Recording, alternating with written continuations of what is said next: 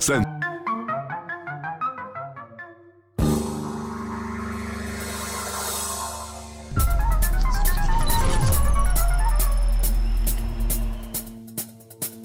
Va ora in onda Zoom, il drive time in mezzo ai fatti con Antonino Danna. E dopo la grande puntata extra large di ieri sera torna Antonino Danna nella sua versione normale con il suo Zoom, il drive time in mezzo ai fatti. Se volete intervenire con lui 02 92 94 72 22, ma mandate fin d'ora i vostri WhatsApp al 346 642 7756. Bentrovato Antonino. Grazie condottiero mio condottiero, amiche amici miei, ma non dell'avventura, buonasera, siete sulle magiche, magiche, magiche onde di Radio Libertà.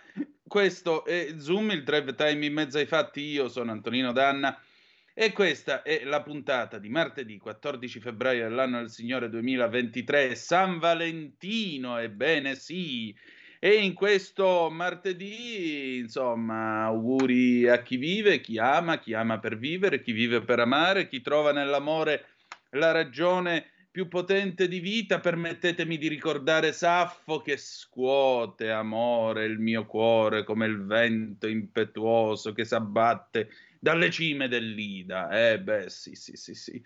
L'amore è questo, l'amore dolce e amaro, dirà ancora la grande poetessa di Lesbo. Bene, allora cominciamo subito la nostra trasmissione. Voglio salutare il nostro condottiero Giulio Cesare Carnelli che dalla plancia comando delle nostre magiche, magiche, magiche onde domina e controlla tutto il flusso di eh, suoni che giungono ai vostri apparecchi rileva- rivelatori, è vero? E insomma, date il sangue, in ospedale serve sempre, salverete vite umane, chi salva una vita umana salva il mondo intero. Secondo appello, andate su radiolibertà.net, cliccate su Sostienici e poi abbonati, troverete tutte le modalità per sentire questa radio un po' più vostra, dai semplici 8 euro mensili della Hall of Fame fino ai 40 euro mensili del livello Creator, che vi permetteranno di essere coautori e co-conduttori di almeno una puntata del vostro show preferito. Uh, bando alle ciance, noi iniziamo subito stasera una puntata con una colonna sonora a base di amore, ma siccome noi siamo nati come Radio Libera, mettiamo un pezzo tipicamente da dedica di, da Radio Libera. Signore e signori, Umberto Tozzi, ti amo, 1977 e andiamo.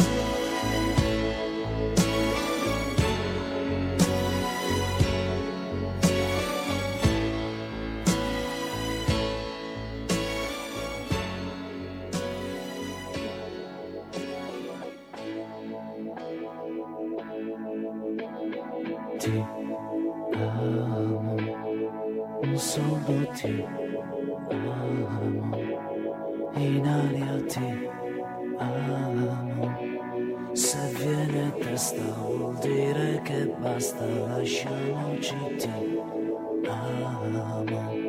Io sono ti amo, in fondo un uomo che non ha freddo nel cuore nel letto. Comando io ma tremo davanti al tuo seno.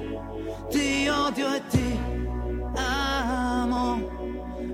farfalla che muore sbattendo le ali l'amore che a letto si fa. Prendimi l'altra metà. Oggi ritorno da lei. Primo maggio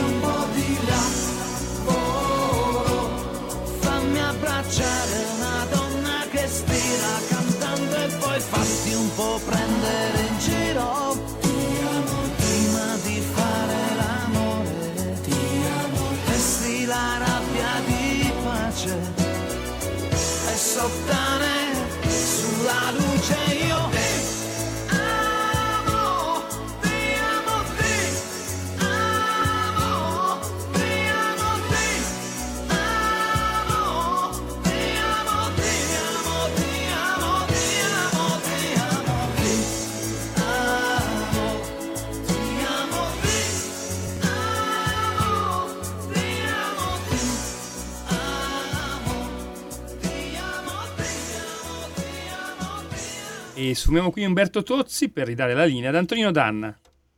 E rieccoci, siete di nuovo sulle magiche, magiche, magiche onde di Radio Libertà. Questo è sempre Zoom, il drive time. In mezzo ai fatti, Antonino Danna al microfono con voi. Abbiamo una telefonata, pronto chi è là? No, lasciarmi così, no, dai, vabbè. Comunque 0292 94 7222 se volete dire la vostra, se volete intervenire attraverso il telefono oppure 346 642 7756 se avete voglia di intervenire attraverso la zappa o il whatsapp che dir eh, voglia sì perché eh, naturalmente a noi fa piacere parlare con voi. Vi comunico che purtroppo l'irreparabile è accaduto perché eh, qualche minuto fa la...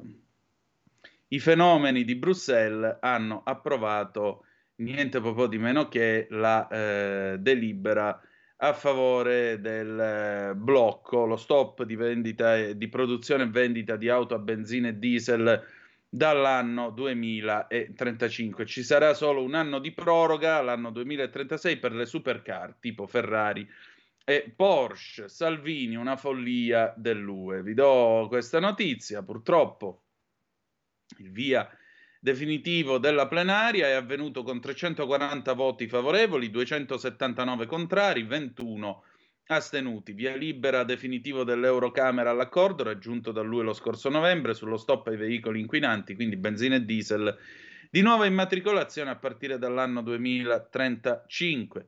L'ok definitivo della plenaria è avvenuto con 340 voti favorevoli, 279 contrari, 21 astenuti. Quindi l'Europa ci consegna mani e piedi al monopolio dittatoriale della Cina. Complimenti, euro bestie che avete votato a favore di questa cacata. Andiamo avanti. Bus cittadini a zero emissioni. Da... eh, Scusate se mi sono espresso così, per carità, però eh, la trovo veramente una cosa senza senso che toglie lavoro alle aziende, che distrugge tutto, tutta una serie di settori e l'indotto e per giunta, ripeto, ci consegna a un livello geostrategico alla dipendenza da Pechino. Veramente un gioco al massacro. Dicevo, bus cittadini a emissioni zero dal 2030, un taglio del 90% delle emissioni per le flotte degli altri mezzi pesanti nuovi al 2040.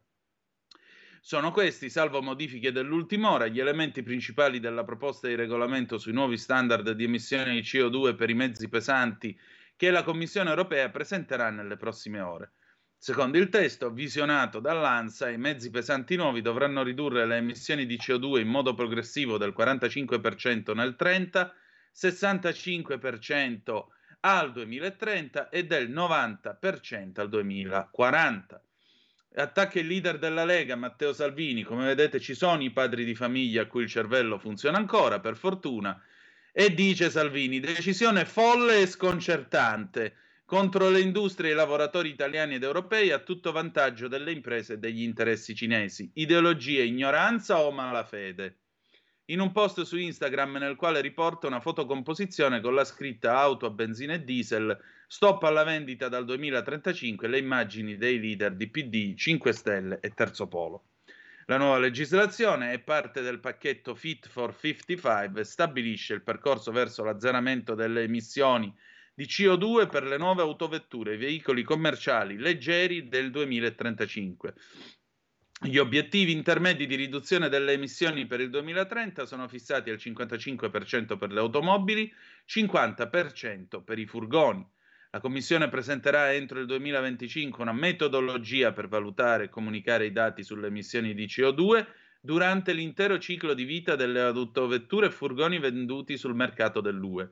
Entro il dicembre 2026 la Commissione monitorerà il divario tra valori limite di emissione e dati reali sul consumo di carburante ed energia. Presenterà una metodologia per adeguare le emissioni specifiche di CO2 dei costruttori, proporrà adeguate misure di follow-up. Secondo la nuova legislazione, i costruttori responsabili di piccoli volumi di produzione in un anno solare, da 1.000 a 10.000 nuove autovetture o da 1.000 a 22.000 nuovi furgoni, possono ottenere una deroga eh, fino alla fine del 2035. Coloro che immatricolano meno di mille nuovi veicoli all'anno continuano a essere esentati anche dopo il 2035. Dopo il voto finale in aula, il Consiglio UE dovrà approvare formalmente il testo prima della sua pubblicazione in Gazzetta Ufficiale. La maggioranza di governo, unita e tutta contraria al nuovo regolamento che prevede lo stop ai veicoli con motore a combustione interna dal 2035. La legislazione non è passata a grande maggioranza e ha visto sgretolarsi l'asse tra socialisti e popolari, col PPE che a sua volta si è diviso. Al suo interno la delegazione di Forza Italia ha votato compatta per il no, anche Fratelli d'Italia e Lega si sono schierati in maniera omogenea contro l'approvazione. Il nuovo regolamento è passato grazie al sì di S e D, dei Verdi, delle sinistre e di gran parte dei liberali di Renew. Netto anche l'appoggio della delegazione del Movimento 5 Stelle. Minoritaria, 25 membri circa, invece la fetta di PPE che ha votato a favore dello stop ai veicoli inquinanti di nuova immatricolazione. I popolari in maggioranza hanno votato contro, inclusa la delegazione azzurra. A eccezione di cinque favorevoli e un astenuto, anche i conservatori e riformisti, co-guidati da Fratelli d'Italia, hanno votato no, così come il gruppo Identità e Democrazia. Il divieto di vendita di auto nuove con motore a combustione a partire dal 35 porterà ad un effetto Havana. Dopo il 35 le nostre strade potrebbero riempirsi d'auto d'epoca perché le nuove auto senza motore a combustione non saranno facilmente disponibili o convenienti. Lo scrive il Partito Popolare Europeo via Twitter dopo il voto all'Eurocamera sullo stop alla vendita di auto a combustione votato dall'Aula a Strasburgo. Questo è quanto. Eh, io non ho altro da aggiungere.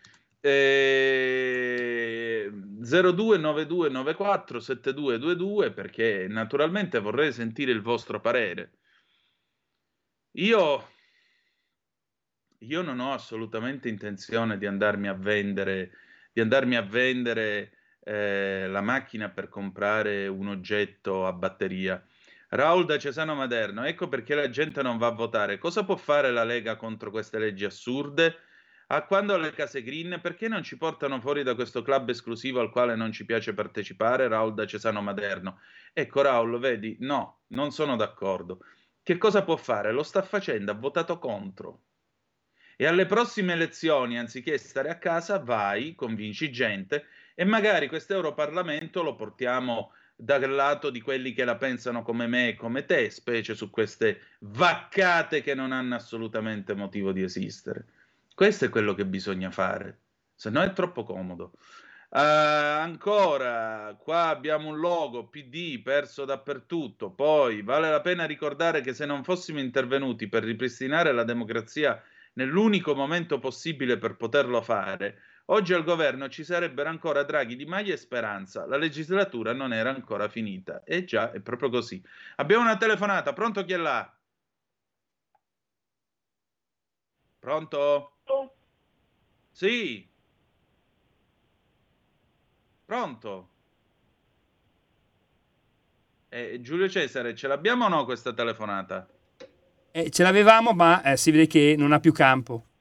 Aia, andiamo male però. Ragazzi, mettetevi dove si piglia la linea però se volete telefonare. 0292947222 se volete dire la vostra, se volete parlare con noi e intervenire attraverso questo magnifico strumento che è il telefono oppure 346 642 7756. Allora, nel mentre abbiamo il momento del momento, questa è la rubrica a cura del nostro Edoardo Montolli su Cronaca Vera che è uscita questa mattina. Il Vangelo secondo Biden. Non fare agli americani quello che gli americani fanno a te. Joe Biden ha fatto abbattere con un missile il pallone aerostatico cinese che era stato avvistato sui cieli americani. Per i cinesi era solo un rilevatore meteorologico, per Biden una spia. La verità non la sapremo mai, ma l'inquilino della Casa Bianca ha voluto mostrare i muscoli. Se la Cina minaccia la nostra sovranità, noi agiremo per proteggere il nostro paese e così abbiamo fatto. Resta da capire cosa sarebbe successo a parti invertite, con gli Stati Uniti beccati a spiare Pechino e Xi Jinping che abbatteva un loro pallone. Probabilmente gli USA avrebbero scatenato un'altra guerra.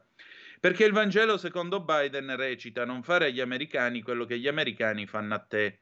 In tema di spionaggio, ad esempio, gli americani sono i numeri uno. E non solo coi nemici, da decenni spiano pure impunemente i capi di Stato alleati, ammettendo con tante scuse ogni volta che vengono scoperti.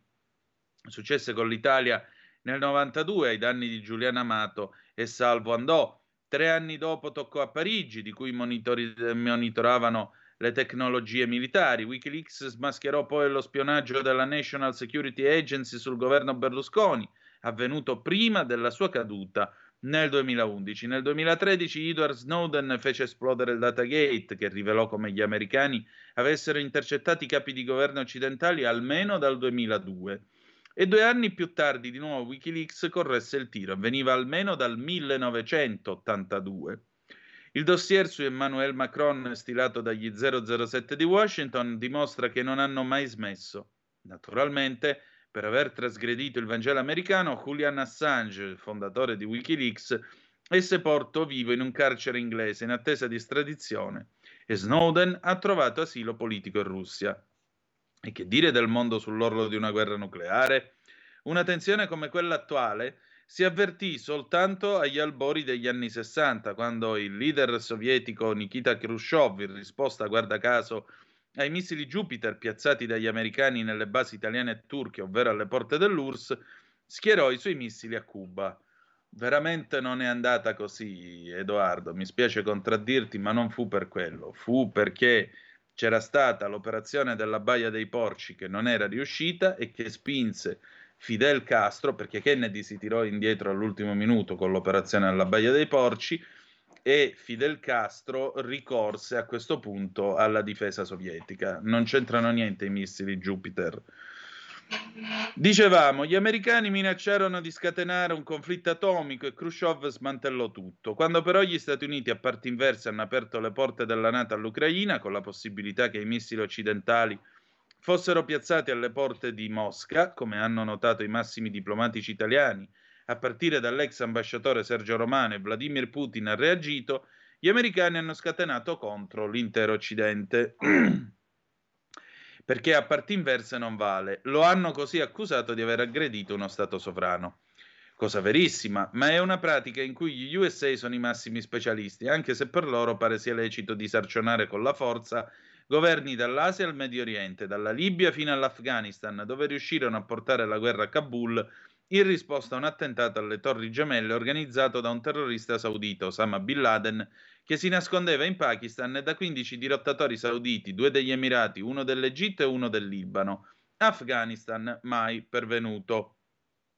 Più volte nel conflitto in Ucraina hanno tacciato i russi di voler usare armi chimiche, anche se dopo la seconda guerra mondiale furono utilizzate solo in due occasioni. Nella prima, manco a dirlo, dagli americani che cosparsero il Vietnam di Napalm B al fosforo bianco. La seconda, quando Saddam Hussein, armato ancora da americani e relativo gregge, le scatenò contro l'Iran nell'80, senza mai essere sanzionato, nonostante gli Stati Uniti sapessero perfettamente cosa stesse facendo. Di più, gli USA accusarono l'Iran di fare lo stesso, ma prove incredibilmente non ne furono mai trovate. Quando invece decisero che il tempo di Saddam era finito, organizzarono una pagliacciata all'ONU con Colin Powell che agitava una fiala di antrace giurando fosse l'arma segreta del dittatore. Non era vero, come avrebbe ammesso anni dopo l'ex premier britannico Tony Blair, ma usarono questa scusa per sterminare un popolo. In compenso ora mandano a Kiev i carri armati Abrams dotati di corazza all'uranio impoverita, armati secondo i russi, ma vai a crederci, di proiettili al nucleo di uranio. D'altra parte, queste armi le schierarono già nell'ex Jugoslavia e qualche migliaio di soldati italiani si prese la leucemia o il cancro di ritorno alla guerra. Quanto al paventato rischio che Putin usi la bomba atomica, la cosa è certamente possibile, ma è inutile sottolineare che finora un solo Stato si è mostrato così sconsiderato da sganciarla non una, ma due volte. Tanto poi ci penserà Hollywood, la più straordinaria macchina del consenso mai creata, a ristabilire chi siano i buoni e chi siano i cattivi. Uh, e in effetti, perché loro hanno i supereroi che la storia la cambiano con la macchina da presa. In effetti, l'unica cosa che conosciamo del genocidio dei pelli rossa sono l'epica dei cowboy e i film di John Wayne. Questo era Edoardo Montolli con eh, il momento, appunto, la sua rubrica su ehm, come si dice, su cronaca vera di stamattina? 0292 9472 22 se volete intervenire per telefono abbiamo ancora tempo oppure 346 642 7756 ecco qua Silvio da Torino e sono d'accordo con te. Bisogna tenere duro e bloccare tutto. Prossimo Parlamento UE sarà diverso. Questi sono matti. Momento sarà diverso se andremo a votare perché se succederà che, e vabbè, ma tanto io non voto per protesta, poi vinceranno di nuovo questi qui. E poi muti. Paolo Borchia, twitta, mi viene segnalato, grazie a chi me lo segnala sulla zappa al 346-642-7756. La stampa connivente parla di, inquina- di stop alle auto inquinanti, ma lo, lo smaltimento delle batterie. Pensano rasenti il biodegradabile? Bella domanda. Allora, una telefonata, pronto? Chi è là? Pronto Antonino Mauro da Reggio. Ciao, Vedi, giustissimo tutto. votare contro le auto, anche perché poi io avendo un, un, concessionario della Fiat, l'ho sentito dire, una 500 a motore eh, endotermico e una 500 full totalmente elettrica, c'è una differenza sostanziale di 480 kg, che è il pacco batterie. Oltretutto devi prevedere per forza degli ammortizzatori superiori e anche, i, anche gli pneumatici che sono relativi anche con questo peso al rotolamento sull'asfalto determina il consumo del battistrada e quindi la produzione a non finire di PM10 e PM2,5. Seconda cosa, per quanto riguarda la ristrutturazione delle case, questi qua devono per forza soffrire di cretinismo endemico, perché sono 14 milioni che sarebbero da mettere a posto in 7 anni, 2 milioni a casa che secondo i conti che ho fatto, visto che ci sono 220 giorni di 200-220 giorni lavorativi, bisognerebbe attuare un discorso di finire eh, 18.000 case al giorno. Eh, non penso di essermi sbagliato a calcolarlo. Questi ci hanno pensato o meno? Eh, questa è una bella domanda. Eh, sai, adesso io dirò una cosa che naturalmente alle anime belle sembrerà la classica apologia di urbanismo che tanto qua, oddio, Salvini, la Lega, che brutta gente. Ma io preferisco essere brutta gente. Allora, Orban, che qualcuno definisce dittatore o autocrate, Orban eh, vive in una nazione nella quale la Corte Costituzionale stabilito la preeminenza del diritto ungherese, la prevalenza del diritto ungherese sulla legislazione europea. E credo che principio simile sia stato passato anche, mi pare, dal, anche in Polonia, non vorrei sbagliarmi, ma la, legis- la, la giurisprudenza ungherese, me ne sono occupato l'anno scorso, mi pare, ha eh, adottato questo principio. Allora, le norme devono essere ragionevoli, perché non è che tutto ciò che è iuxtum quia iussum, non è che siccome è una norma di diritto automaticamente anche giusta. E le norme devono essere ragionevoli nella misura in cui si possono applicare a una nazione. Ora, una nazione che ha case medievali, che ha case che addirittura inglobano porzioni di ville romane, eh, case che hanno più di 100-200 anni, che non sono case costruite con legno in Svezia, non può essere costretta a questa fesseria qua.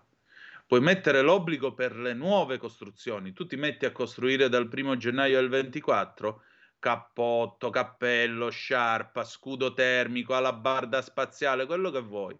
Ma quello che c'è, che c'è già, lascialo stare. Perché così era. Altra telefonata, pronto chi è là? Eh, ciao Tonino, sono Giovanni da Bergamo. Carissimo, dimmi tutto. Eh, eh, hai fatto bene quello che hai detto prima, ogni tanto ci vuole. non preoccuparti. Eh, scusami, ma vuole, mi è proprio vuole. venuto vuole, una voce dal sen fuggita. Mi scuso di nuovo con voi, però. No, no, che eh, questi qua stanno rompendo gli zebedei, insomma, con tutte queste robe. Io avevo comprato la Y e me la davano a metano. Io ho detto, io non la voglio a metano, la voglio ibrida, ma a GPL. Sai cosa costa il GPL adesso? 0,79. Hai capito? Quanto? No, me l'hanno data. Ho aspe- 0,79 Mm. al metro cubo. Cioè, hai capito cosa costa? E sto- eh, con 7-8 euro faccio il pieno e faccio 300 e passa chilometri. Io non riesco a capire, il GPL non è che lo importiamo da- dalla Russia, il GPL è il risultato eh, della raffinazione del petrolio e le raffinerie le abbiamo e GPL ce l'abbiamo a quel prezzo lì. Me l'hanno dato, ho dovuto aspettare altri quattro mesi, perché, e no, ma perché non lo prende corrente, perché non lo prende ibrida. Ho detto, io voglio questo, hai capito? E me l'hanno data. Certo, io tutto quando bene. si arriverà al 2000, al, al 35, non credo, perché per 10 anni la macchina, vabbè che sono pensionato, non so se arriverò io prima della macchina, perché ho già 70 Beh, speriamo anni. di sì, che cavolo. Speriamo, mi auguro. Io l'ho preso perché volevo tirare a corso se era possibile. Insomma, eh, voglio vedere uno che poi ti dovrà comprare, come diceva Ma- Ma- Mauro da Reggio Emilia, cosa costano e poi quando devi cambiare le batterie. Eh, no, siamo, qui sono impazziti. Qui ci vogliono friggere, ci vogliono fregare 1500 miliardi, gli dà fastidio che noi li abbiamo sui conti correnti e sono i risparmi di tante famiglie, di- ci sarà quelli che non sono risparmiatori che li hanno proprio perché li, li producono, ma la maggior parte dei risparmi italiani che si sono buttati nella casa, se cercano di comprare la macchinetta, mica tutti hanno la Ferrari. Proprio per questo bisogna andare a votare per quelli che difendono i tuoi interessi. Se no, poi votano tutti gli altri che il loro problema è eh, l'essere verdi a tutti i costi e ti portano a suicidi del genere. Che tu devi prendere una casa, per esempio, eh, stile Liberty con gli affreschi e metterci il cappotto di polistirolo. Eh, eh, eh, appunto. Cioè, E voglio dire, testa. una casa disegnata da Ernesto Basile, che è l'autore, per esempio, del Teatro Massimo di Palermo, che ha realizzato tutta una serie di opere nel nostro paese. Cioè una bella casa che davanti ha una serie di affreschi, motivazioni, eh, decorazioni e robe varie. Che facciamo? Gli mettiamo il cappotto di polistirolo davanti agli affreschi? Lo mettiamo dietro al muro? Come lo mettiamo? Hai ragione, io ti dico sono di Bergamo, vai all'Accademia Carrara, guarda la villa che c'è, voglio vedere dove fanno il cappotto.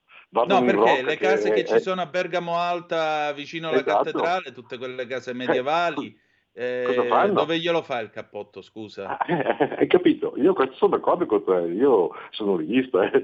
No, ma poi che schifo, che schifo di aspetto avrà dopo le nostre città, cominciando da Bergamo Alta. Che schifo di aspetto avranno le nostre città quando saranno coperte, le case saranno coperte da sto coso che immagino avrà un colore grigiastro, scuro. Sì, Poi col tempo magari si creperà, verrà fuori il bianco, il bianco sporco e così via.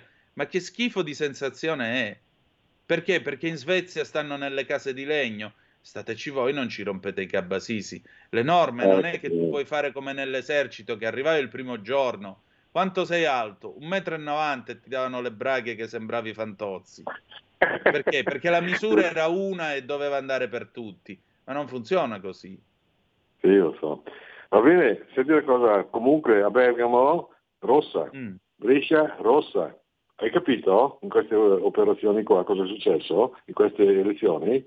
A Bergamo, Eh, al centro di Bergamo, non ho capito se è d'accordo con quello di Milano, il nostro eh, sindaco di Bergamo, io per fortuna abito in periferia, eh, Rossi, alla maggioranza rossa, sia Bergamo che Brescia. Io non capisco dove tutti i leghisti che c'erano avessero dato il voto alla Meloni, no, l'hanno dato ai comunisti. Io non riesco a capirlo. Non capito? riesco a capirlo nemmeno io, ho detto tra noi, però ripeto, mi sembra che ieri il messaggio sia stato abbastanza chiaro, quindi Sì, sì, è una buona base per costruire per il futuro. Io più, che- più che andare a prendere tutti quelli che conoscevo e portarli quasi al seggio, eh, ho fatto il mio dovere. Infatti, hai fatto eh. benissimo. Grazie carissimo. Ciao Antonino, ti Ciao. lascio libero, eh, lascio spazio a qualcun altro. Grazie, Grazie. della telefonata, ciao. Grazie a te. Noi andiamo in pausa, poi ascoltiamo Mimmo Modugno con Volare e poi, e poi i nostri ospiti perché vi porto a Malpensa dove le cose non sono molto tranquille da un punto di vista sindacale. A tra poco. Stai ascoltando Radio Libertà, la tua voce libera, senza filtri né censure, la tua radio. Un nuovo modo per sostenere la tua radio. Visita radiolibertà.net. Ti basta un clic e potrai versare il tuo contributo volontario direttamente online. Potrai donare con ogni tipo di carta di credito, anche prepagata. Ti aspettiamo online. Su radiolibertà.net. Sostieni la tua radio con il tuo contributo volontario. Radio Libertà. La tua radio. Diamo voce alla nostra gente.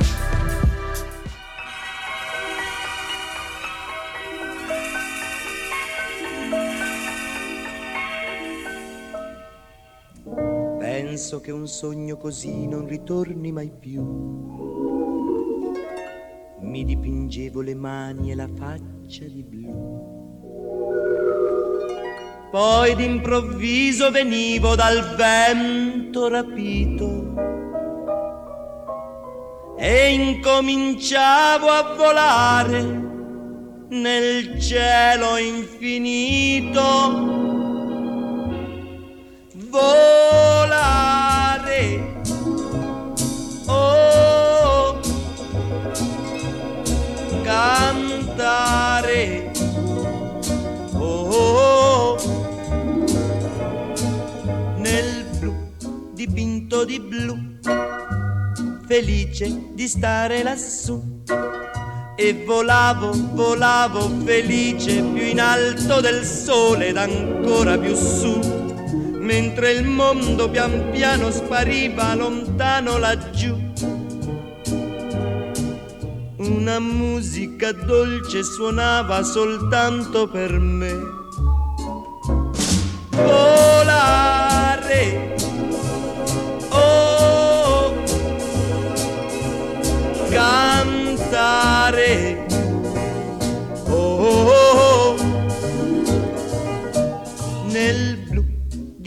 Dipinto di blu, felice di stare lassù. Ma tutti i sogni nell'alba svaniscono perché quando tramonta la luna li porta con sé. Ma io continuo a sognare negli occhi tuoi belli che sono blu come un cielo trapunto di stelle. Volare. Oh cantare. Oh nel blu degli occhi tuoi blu.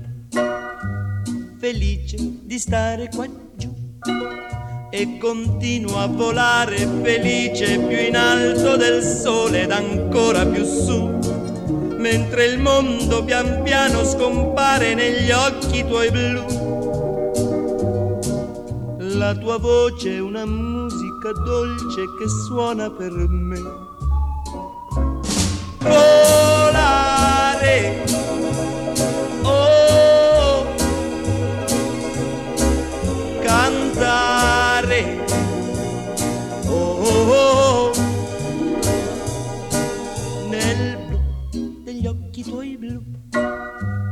felice di stare qua giù.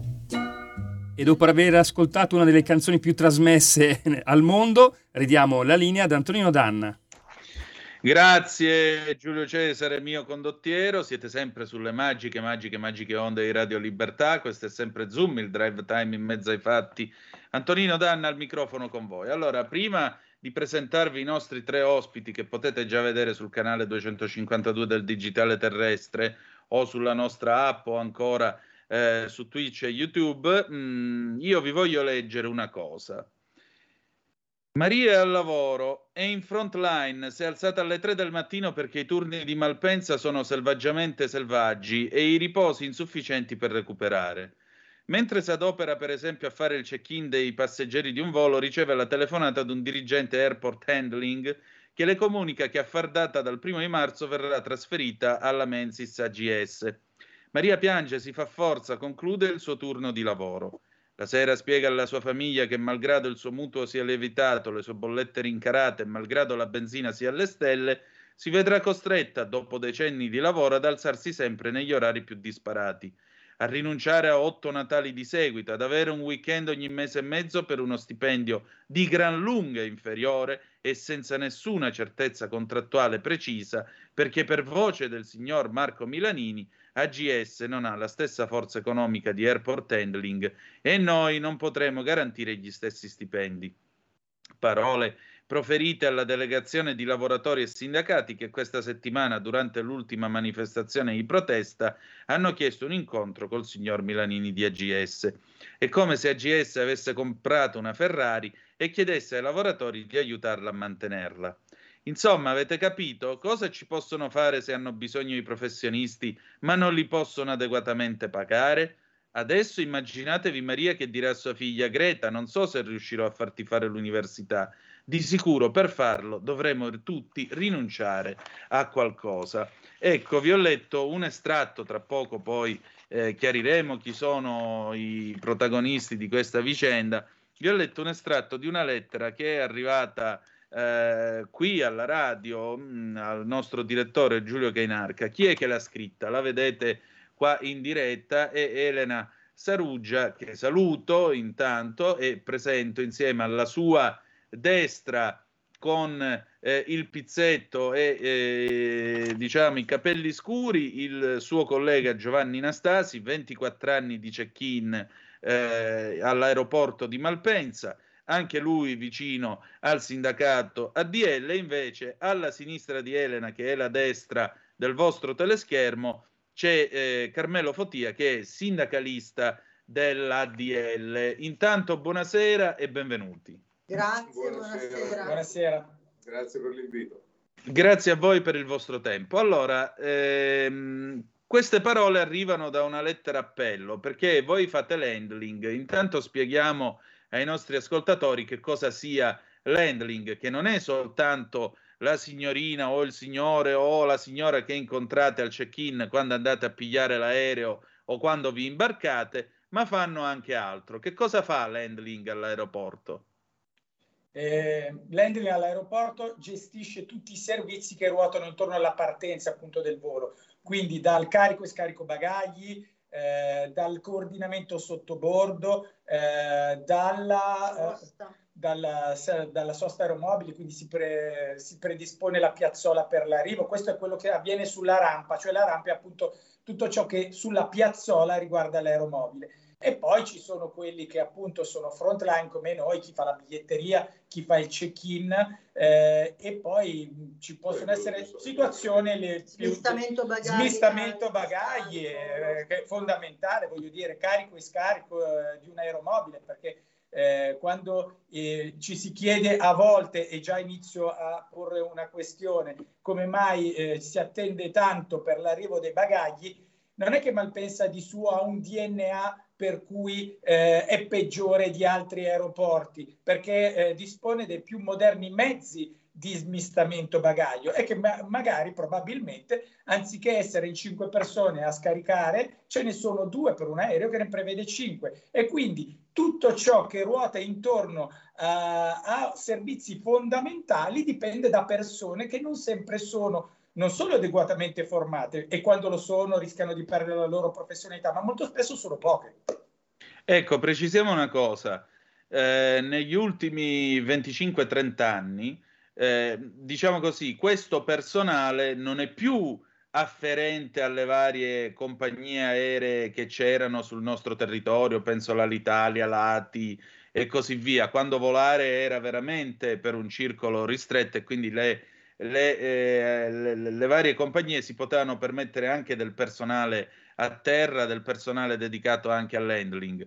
Oggi questo personale è personale che appartiene, che lavora per l'aeroporto. Lavoravate per la SEA, che è la società che gestisce gli aeroporti di Milano. Ma ad un certo punto voi avete smesso di lavorare con la SEA ed è qui che cominciano i vostri problemi, mi pare di capire, o no? Elena. Sì, come le avevo riferito durante la nostra conversazione telefonica, nel 2014 noi abbiamo subito un passaggio da SEA Handling ad Airport Handling per effetto della um, legislazione comunitaria che ha previsto che all'interno degli scali ci fossero più handler in uh, concorrenza tra loro. Praticamente l'oligopolio SEA che garantiva una certa formazione e una certa protezione dal punto di vista salariale che era imbattibile, eh,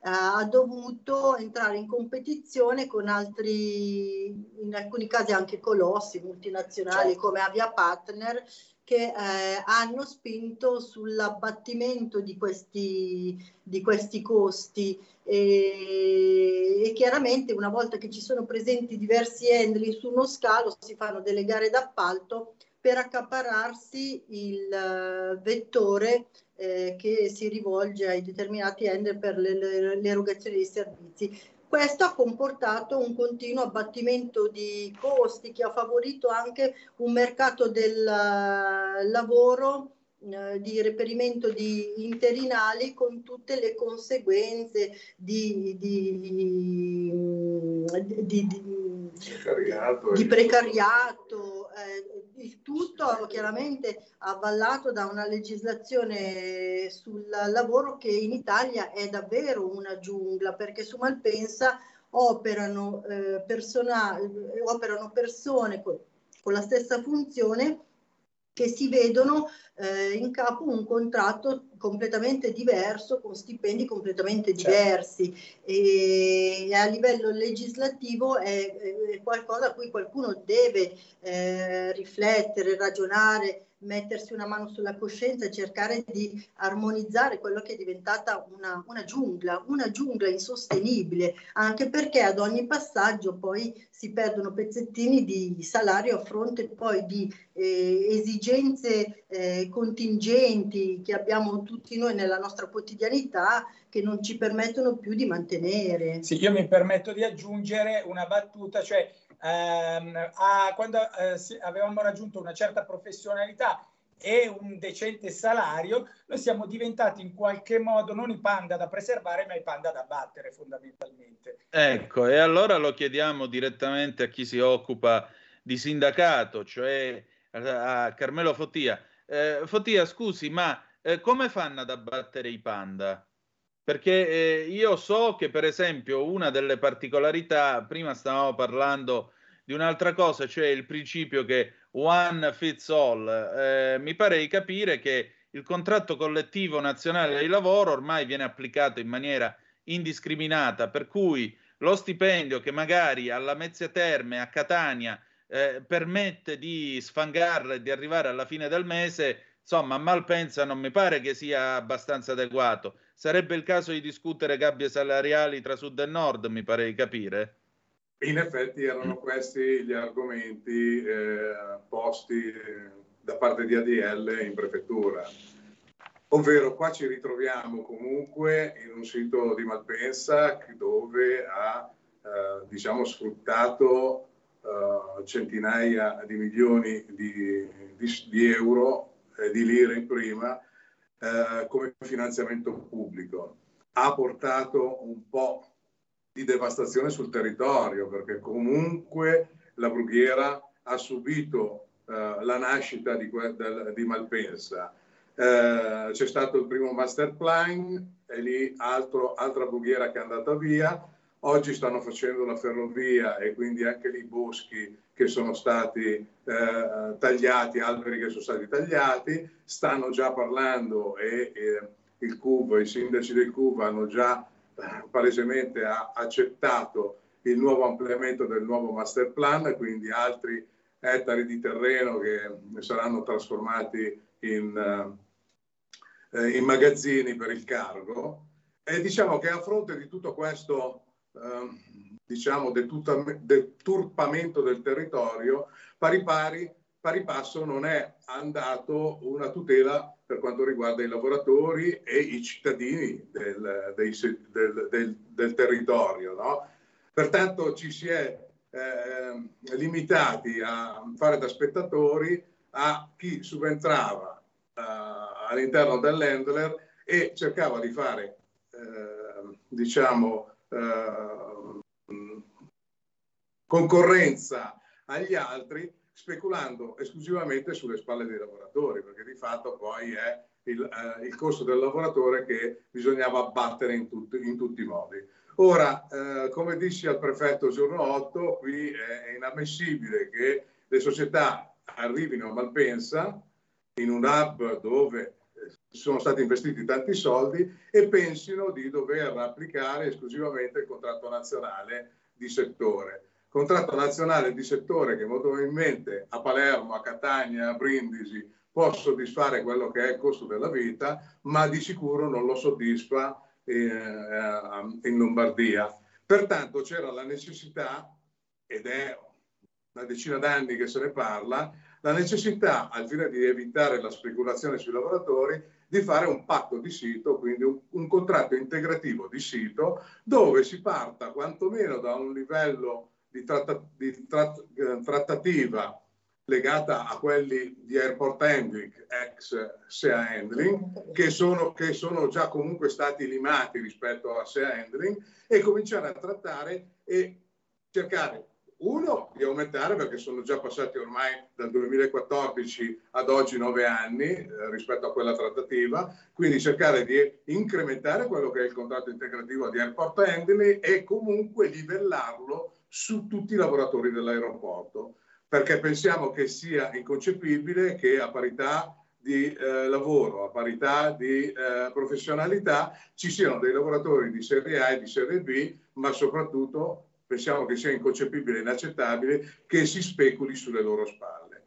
Poi se a questo aggiungiamo che comunque ci troviamo di fronte a un, un servizio che deve essere garantito eh, H24 eh, 365 giorni sull'anno, è chiaro che poi dopo c'è anche la speculazione dei turni, cioè il turno delle 3 il turno delle 4 che viene applicato a fronte di evitare di fare il turno della notte eh, è comunque un guadagno che hanno le aziende a discapito della salute dei lavoratori, perché ormai la, la scienza eh, della medicina ha eh, chiarito che sì è eh, nocivo il lavoro notturno, ma è più nocivo ancora il lavoro effettuato con inizio turno eh, troppo mattiniero. No? Quindi c'è tutta una serie di cose che andrebbe eh, rivista e eh, c'è la necessità che il territorio e la politica aiuti i propri cittadini a cercare di eh, evolversi sotto l'aspetto economico e sotto l'aspetto dei diritti. Eh, ma perché dico questo? Non perché il sindacato non ha la capacità di fare le lotte e quant'altro, ma perché purtroppo siamo vittime di quello che è la regolamentazione della 146-90 Quindi ci sono delle regole che limitano gli scioperi, quindi limitano le lotte e pertanto se siamo nelle condizioni che se va bene riusciamo a fare uno sciopero al mese, quando va bene, perché bisogna dare i preavvisi, perché bisogna verificare se nell'arco del territorio nazionale ci sono altri scioperi. Quindi ci sono i diciamo, eh, ci ci, sono i i voli, ci sono i voli garantiti, ci sono i progettati, quindi alla fine la lotta, la lotta sindacale del, del lavoratore viene vanificata. Eh, ma non possiamo permettere che tutto questo contesto ne, ne debba subire solo il lavoratore, non possiamo permetterci questo.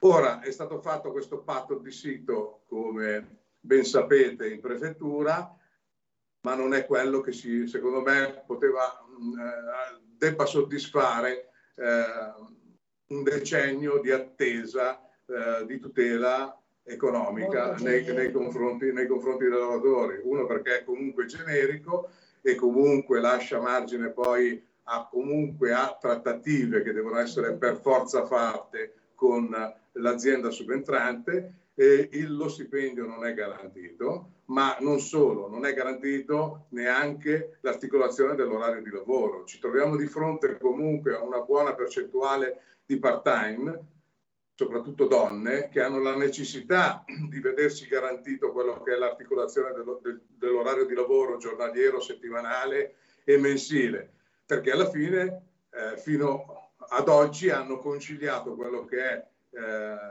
la vita lavorativa con quella vita, so- eh, la vita sociale, ma soprattutto quella familiare, e, e- e solo in quel modo riescono poi a eh, gestire entrambe le cose. Qui in questo passaggio non si è potuto avere la garanzia di un passaggio alle stesse condizioni retributive al 100% e neppure so- quello che interessa era quello del mantenimento delle condizioni lavorative con almeno i turni per i part-time che dovevano essere garantiti. Ecco perché voi avete parlato con AGS e come leggevo nella lettera che ha eh, scritto Elena, la risposta che vi è stata data, noi non abbiamo la stessa forza economica di airport handling e non possiamo garantire gli stessi stipendi, insomma ehm, è un po', è è- però cioè, qualcosa, qualcosa non mi suona logico, ecco, se No. non hai la stessa forza economica, come fai ad aggiudicarti un, un servizio a prezzo ridotto? No, è chiaro, ma tra parentesi noi ci troviamo qui di fronte a una situazione un po' anomala che forse è anche irripetibile, perché a, a, a detta del prefetto, eh, affermazioni di EasyJet è che l'appalto eh, non è stato affidato a ribasso, ma è stato affidato al 5% in più rispetto a quello che eh, erano le condizioni economiche di airport handling. Posso fare un inciso? Prego. Allora, eh, inizialmente è stato detto che eh, um, l'appalto era, era offerto con un ribasso del 30%. Dopo eh, ci è stato comunicato, però io non ne ho le prove, quindi magari ometto anche di fare nome e cognome, Mm. eh, che è intervenuto un politico a livello nazionale eh, per cui questo appalto è stato poi offerto con un rialzo. Un politico che è intervenuto su AGS, su EasyJet e via dicendo, però non avendo io le prove preferisco poi... Vabbè, diciamo che questo Allora, lascia il diciamo tempo che che trova in mancanza di, di- per di cose a sostegno. questa, questa- questa offerta poi fatta con questo rialzo di cui parlava Carmelo ha determinato delle condizioni per concludere il passaggio di questa clausola sociale in, in, eh, in- in maniera molto più favorevole rispetto che ehm, quelle che erano le premesse di partenza. Allora, non è solo il rialzo del 5% che hanno messo queste condizioni. Il problema è che, come dicevo, molto probabilmente saranno irripetibili perché sotto l'aspetto economico non è che si possa più di tanto criticare questo accordo, ma è stato ottenuto questo perché AGS aveva l'impellenza di chiudere, di avere la garanzia del passaggio dei lavoratori, perché dal primo marzo deve essere operativa. E ENAC, se entro il 14 non aveva la, la lista completa dei lavoratori con il piano Tutte le professionale, tutte, non certificava il, ehm, diciamo, l'handler a operare su Malpensa. Pertanto diciamo che si è creata questa condizione di buon miglior favore che quantomeno ha preservato parte dello stipendio quasi al 100%, lasciando però perdere quello- l'altro aspetto fondamentale che è quello dell'organizzazione del lavoro. Anche la Poi cassa previdenza cassa- manca. No, ma è chiaro, non si è portato a casa eh, il 100%, ma non- diciamo che rispetto agli altri cambi appalto si è avuto una miglioria rispetto a questa cosa. Condizione che di sicuro eh, è difficile che si ripetano perché c'era questa con- situazione contingente da parte di AGS. Eh, pertanto, pertanto, quello che io eh, dico eh, e ho ribadito, qui c'è la necessità che il lavoratore non subisca ogni volta lo stress da cambio appalto. Qui il lavoratore deve essere nelle condizioni di mettere in campo solo il cambio della, della divisa, cioè ce l'avevo rossa, la metto verde, ma vado alle pari condizioni, sono, ah, devo avere la certezza comunque che lavorerò nello stesso luogo di lavoro, che svolgerò la mia mansione, avrò a fianco quasi gli stessi colleghi. Eh, sono nello stesso luogo, quindi nello stesso stile aeroportuale, devo avere anche lo stipendio che mi garantisca la, la conduzione della vita familiare, quindi il livello, il livello economico che avevo. Eh, bisogna arrivare in queste condizioni, altrimenti ogni volta è sciacallaggio, ogni volta ci sono queste notizie eh, che mettono ehm, timore e apprensione ai lavoratori con lo sconto del 30% e quant'altro, c'è il politico di turno che in campagna elettorale si può vantare di essere intervenuto, ma di fatto non è così. E pertanto lo sciacallaggio sui lavoratori deve finire, ma deve finire secondo me con un'unica strada, che è quella di avere un contratto integrativo di sito e tutti i lavoratori in aeroporto che che svolgono una mansione, una professionalità e un quant'altro devono avere riconosciuto lo, lo stesso eh, livello di retribuzione, tenendo in considerazione appunto il costo della vita in Lombardia che è molto più alto rispetto a- ai paesi del sud. Sì, infatti io mi permetto di dire che eh, ormai non importa più se si gioca per l'Inter o la Juve per fare un paragone calcistico. Eh, ci sono i mercenari a livello calcistico, eh, spiace a tutti dopo anni di lavoro eh, perché abbiamo un'affezione anche per la nostra azienda, ma ce la fanno passare. L'importante è che non dico che devo andare a guadagnare di più, ma devo guadagnare ugualmente allo stesso livello, anche perché io avevo delle aspettative economiche sulla base del mutuo che ho acceso, della scuola che ho scelto per i miei figli e quant'altro. E questo è un messaggio che io giro anche a eh, tutti gli amministratori, i sindaci del territorio, perché il potere d'acquisto diminuito eh, dei comuni intorno a Malpensa si riverserà su tante altre attività. Andrò meno a teatro, al supermercato, piuttosto che a spendere i miei soldi in attività che danno da mangiare a qualcun altro. Ma eh, mi sembra anche banale dirlo. Ma diminuiscono anche le dire- tasse regionali. Prego, prego. Dite. a fronte di un settore che al di là della pausa che ha determinato il Covid per vari motivi, è, È in continuamente in crescita. È continuamente in crescita perché comunque la, eh, la domanda di fruizione del trasporto aereo da parte dei passeggeri è in crescita, è inarrestabile. Cioè, è andata Non via per so- esempio EasyJet per quel che riguarda Airport Handling, ma Airport Handling avrà nuove commesse. Eh, certo, eh, EasyJet ha un numero di voli eh, Nell'immediato nell'immediato, ok, però non è la singola commessa che deve fare la differenza per dichiarare un esubero, perché nel momento in cui l'esubero fosse vero, tu non dovresti avere posizioni scoperte, ma nel momento in cui trasferendo il personale che si occupava di EasyJet, ma anche di altre compagnie, tu ti ritrovi ad avere compagnie che hanno in linea meno personale e lo devi riformare o dovrai in futuro rivolgerti al lavoro, al lavoro somministrato vuol dire che quel personale di fatto in esubero non era e ci vuole una sorveglianza su questo. Non c'è sorveglianza perché effettivamente quello che si sta delineando e adesso nella contingenza è vero che uh, EasyJet perderà, porterà, porterà via tantissimi voli e si, ci si potrebbe trovare in una situazione tra virgolette di esubero, posto che secondo me l'esubero non c'è perché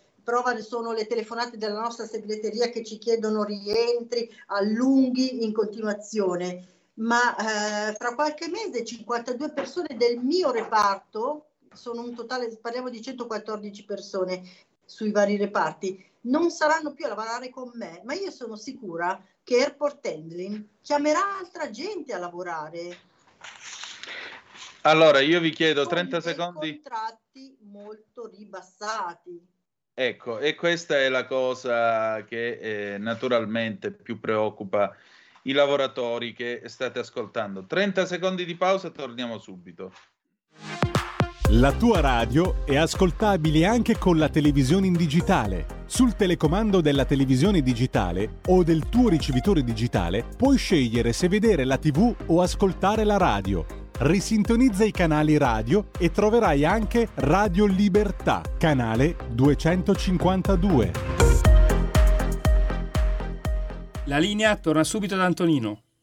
Grazie, questo è sempre Zoom, il drive time in mezzo ai fatti. Antonino Danna al microfono con voi, il nostro faccia a faccia e, e con eh, tre lavoratori appunto del settore airport handling a Malpensa. Due, Abbiamo... due, due, due, due, scusate. Io ormai sono in pensione. in pensione. ecco, Giovanni Nastasi, poi abbiamo Elena Saruggia e, e, Carmelo Fottia che è sindacalista di ABDL. Eh, posto che naturalmente AGS se vuole può intervenire 02 9294 7222 per rappresentare il suo punto di vista, però quello che io vi chiedo a questo punto, mi pare che qui ci sia un difetto sostanzialmente di legislazione del lavoro, perché non ci sono norme che tutelano sostanzialmente i vostri stipendi. No, cioè, eh, no, in questo senso no, perché c'è un contratto collettivo nazionale che fra l'altro ricordo che eh, è scaduto e non è più stato rinnovato, è scaduto nel 2017 fra l'altro era un contratto che era stato stipulato nel 2010, scaduto nel 2017 e a livello già salariale noi siamo fermi proprio al 2010, il che è una follia considerando, voglio dire, eh, lo sanno tutti no, che... hanno eh, introdotto eh, questi scatti ah, sì, con okay. le ore incrementali. Con le ore incrementali, però diciamo che di fatto... Spieghiamo al pubblico cosa sono le ore incrementali. Sì, Dai, sì. Giovanni, no, lasciamo stare le ore incrementali. Comunque, di fatto, voglio dire, c'è un contratto che è scaduto e quindi mm. intanto chi verrà trasferito, per esempio, si ritroverà a non aver fruito eh, di, eh, perlomeno di quel forfè che di solito è previsto una volta che viene rinnovato il contratto collettivo in cui non prendiamo tutto quello che ci spettava, però perlomeno una buona fetta. Questa non si è potuta discutere perché il contratto è scaduto e nel frattempo delle persone, oltre ad avere una percentuale in meno dello stipendio nel nuovo handler, eh, ver- si vedranno decurtati anche tutti questi anni in cui non hanno potuto usufruire e non potranno più probabilmente eh, di quella la, eh, fetta di mancato guadagno.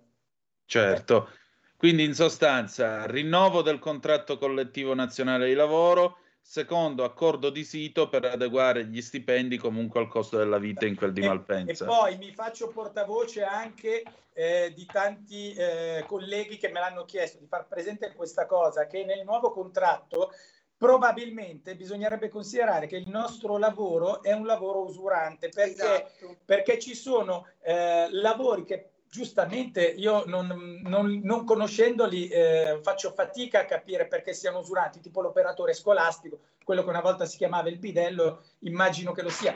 Ma eh, pensate a doversi alzare a, all'una, alle due di notte per andare a che fare con centinaia di persone e annunciare un volo ritardato con davanti 100 persone, Magari. non fare domeniche, Natali, eh, smistare bagagli al mattino presto. Eh, se non è lavoro usurante questo, veramente non capisco quale lo sia. Cioè, anche questa è una cosa, cioè, rispetto a quello che si va a perdere di volta in volta, non si considera questo, che la turnazione eh, la mole di gente e di bagagli eh, con cui noi ci relazioniamo è tale per cui non può che essere considerato un lavoro usurante, perché se lo è il panettiere, con tutto il rispetto, che molto spesso ha la bottega sotto casa, figurarsi il nostro che prevede col ghiaccio o col caldo le due del mattino mettersi in strada eh, per andare a gestire, parlando delle lingue, eh, usando sistemi informatici, centinaia e centinaia di passeggeri o di bagagli o di strumentazione eh, elettronica, trattorini che se sbagli rischi di far male a qualcuno, fra l'altro. Oltre a fare un danno. Aggiungerei a supporto di quello che sta dicendo Giovanni che le nostre turnazioni non prevedono nessun tipo di ehm, eh, di, di, di continuità logica, perché noi ogni giorno, ogni giorno abbiamo un turno diverso. E voi considerate che la nostra turnazione è sui quarto d'ora, cioè noi all'interno di una fascia oraria di un'ora possiamo, aver, eh, possiamo avere quattro turni. Se inizio a mezzogiorno, io posso iniziare mezzogiorno un quarto, mezzogiorno e 30 e mezzogiorno e 45 fino all'una e cambiano in continuazione con la difficoltà, visto che non abbiamo una proiezione temporale sul lungo termine, di organizzare visite mediche piuttosto che attività, eh, piuttosto che deco- cioè noi abbiamo una vita sociale veramente molto diffi- difficoltosa e di questo bisogna tenerne conto. Io ehm, eh, adesso questo non c'entra molto con la clausola, di, con la clausola sociale, però eh, per eh, darvi un'idea del gravame che abbiamo sulle spalle, eh, c'è anche il... Noi invochiamo tanto il rinnovo del contratto nazionale, ma questo, que, questa ipotetica possibilità, che comunque ci è dovuta, ehm, ci fa tremare solo all'idea che possa eh, portare a una determinazione di ulteriori eh, posizioni che potrebbero comunque rendere maggiormente difficile la nostra vita. Le faccio solo un esempio. L'ultimo rinnovo ha previsto un contratto, un, un aumento in tre tranche eh, che però ha anche determinato il fatto che a noi lavoratori venissero appioppiate 24 ore cosiddette incrementali. Non voglio parlare di tutto quello che è stato il pregresso perché qua sarebbe uno scandalo poi aprire il singolo discorso su questa cosa, però obbligandoci di fatto